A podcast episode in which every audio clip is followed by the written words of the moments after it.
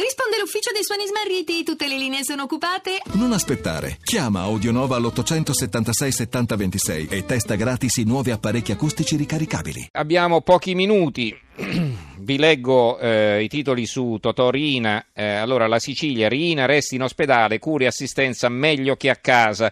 Blitz dell'antimafia a Parma, guidata dal eh, presidente Rosi Bindi.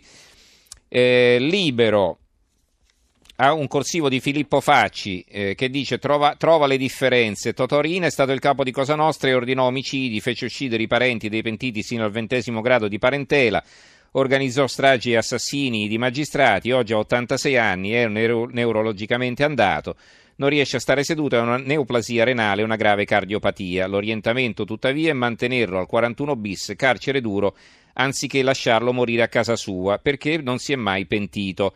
Secondo, Giovanni Brusca è un mafioso che ha trucidato 40 persone, ha partecipato a sei stragi, compresa quella che uccise Falcone, rapì un ragazzino di 13 anni e lo tenne prigioniero per 24 mesi in un porcile prima di scioglierlo nell'acido.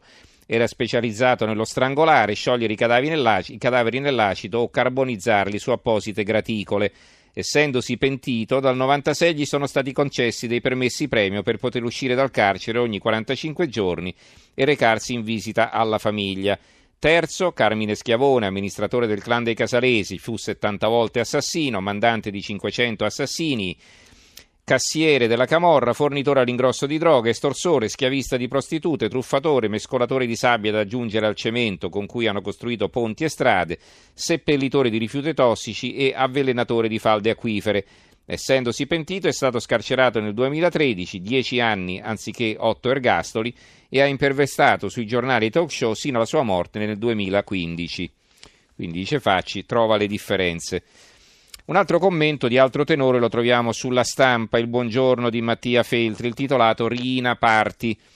Da nove giorni l'Italia è impegnata in una discussione allucinogena. Totò Rina va scarcerato? Tutto parte lunedì della settimana scorsa quando la Cassazione riceve la sentenza con cui il Tribunale di sorveglianza stabilisce per l'ennesima volta che no, Rina deve restare nella clinica di Parma dove è detenuto. La Cassazione dice ok, però c'è un piccolo problema, le motivazioni sono insufficienti, vanno precisate meglio perché dire che Rina è pericoloso non basta. La Costituzione è valida per tutti, buoni e cattivi e anche cattivissimi, garantisce pure ai reclusi il diritto a una morte dignitosa, sempre che stiano morendo, magari in altre strutture, raramente persino a casa, che poi è un concetto giuridico prossimo alla banalità, almeno dai tempi in cui furono dichiarati illegali la razzia e lo squartamento. Chissà come sui giornali la notizia diventa che la Cassazione libererà Riina e parte un dibattito surreale fra politici, magistrati in carriera e in pensione, avvocati, opinionisti, sociologi, passanti e semplici conoscenti, coralmente allibiti dalla demenza e delinquenza dello Stato. Un abbaglio globale comico che spiega molto dei nostri tempi e non se ne parlerebbe più se ora, sulle basi del nulla, non si fossero mobilitate le istituzioni nella persona della presidente dell'antimafia Rosi Bindi, autoincaricata di un blitz a verificare le condizioni di prigionia e salute del boss. Sta benone, muoia pure lì, ha detto Bindi. E questa è l'unica verità. Rina morirà lì e non serviva Bindi, basterà una sentenza scritta meglio. Il dubbio la Bindi, la Costituzione e il Papa, il commento di Piero Sansonetti, l'ultimo che vi, vi leggerò, il titolo di apertura del dubbio era Crepa, Incella, mafioso, Rosi, esautoro alla Corte. Cosa scrive Sansonetti? L'onorevole Rosi Bindi, presidente della Commissione antimafia, si è sostituita alla prima sezione penale della Corte di Cassazione al Tribunale di sorveglianza di Bologna e ha stabilito, sulla base di parametri da lei stessa fissati e della propria valutazione medica sulle condizioni cliniche del detenuto Rina, che non esistono le condizioni di incompatibilità tra detenzione in carcere e malattia di Rina.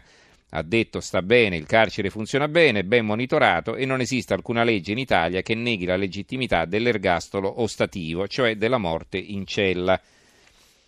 Quindi, come vedete, un po' tutti articoli, eh, non dico a favore della liberazione di linea, ma comunque diciamo eh, un po' contrari alla eh, tendenza comune. Allora, invece, per concludere, il giornale di Sicilia, Graviano poteva evitare, Graviano due punti, potevo evitare la cattura di Totorina, parlando all'ora d'aria il caposca, capocosca di Brancaccio fa rivelazioni e lancia messaggi. Va bene, allora ci fermiamo qui, ci fermiamo qui per, eh, per questa sera. Eh, ringrazio eh, Gianni Grimaldi regia, il tecnico Emiliano Trocini, redazione Giorgio Allegretti, Carmelo Lazzaro e Giovanni Sperandeo. Ricordo che se volete scriverci l'indirizzo di posta elettronica è tra poco in edicola chiocciolarai.it, se invece volete riascoltare o scaricare le puntate c'è sempre il nostro sito tra pochi in edicola.rai.it. Linea al giornale radio che sarà condotto da Alberico Giostra e noi ci risentiamo domani sera. Grazie a tutti e buonanotte.